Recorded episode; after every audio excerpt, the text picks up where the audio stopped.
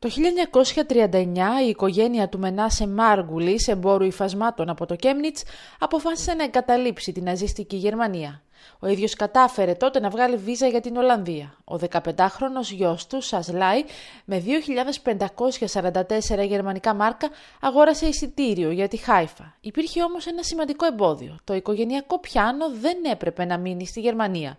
Με κάποιο τρόπο μεταφέρθηκε στην Παλαιστίνη. 84 χρόνια μετά επιστρέφει στη Γερμανία. Πριν από λίγες ημέρες εγκαινιάστηκε στο κτίριο Πάουλεμπε του Γερμανικού Κοινοβουλίου η έκθεση με τίτλο 16 αντικείμενα. Πρόκειται για 16 ιστορικά αντικείμενα που μεταφέρονται για πρώτη φορά έξω από το Ισραηλινό Μουσείο Ολοκαυτώματος Yad Vashem, που διαθέτει μία συλλογή 42.000 αντικειμένων.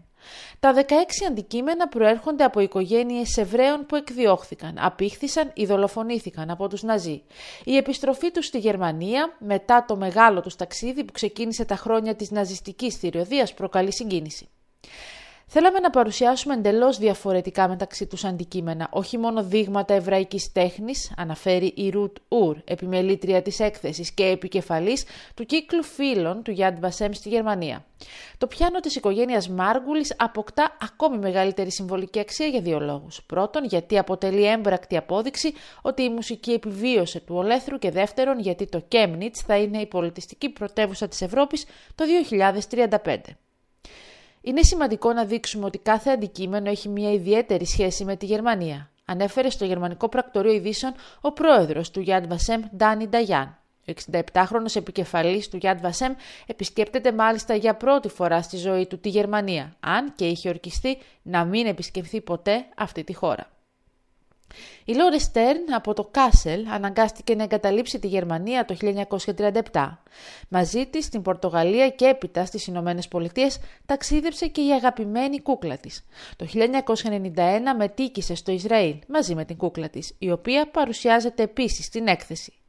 Και η Ανελίζε Ντραϊφούς από τη Στουτκάρδη, όταν γλίτωσε από τους Ναζί φεύγοντας για τις Ηνωμένες Πολιτείες, πήρε μαζί της μόνο ένα μικρό κεραμικό αντικείμενο. Σε μια άλλη βιτρίνα διακρίνει κανείς ένα ακόμη ιδιαίτερο έκθεμα. Κουρέλια από ένα κομμάτι ύφασμα που κάποτε ήταν η σημαία του Συλλόγου Νέων Μακάμπι Χαϊτζάρ. Όταν τα μέλη του Συλλόγου επρόκειτο να εκτοπιστούν σε στρατόπεδα συγκέντρωσης, την έσκησαν σε μικρά κομμάτια και έδωσαν την υπόσχεση να τα ενώσουν όταν θα ξαναβρίσκονταν όλοι μαζί στο Ισραήλ. Μία εξ αυτών είναι η επιζήσασα Ανελίζε Μπορίνσκι. Ήταν η μόνη που κατάφερε να επιστρέψει κουρέλι της σημαίας στο Ισραήλ.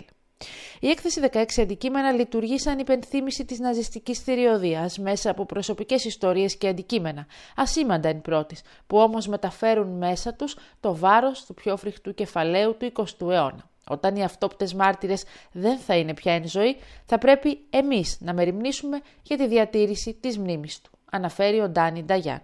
Από το Βερολίνο για την Deutsche Welle Δήμητρα Κυρανούδη.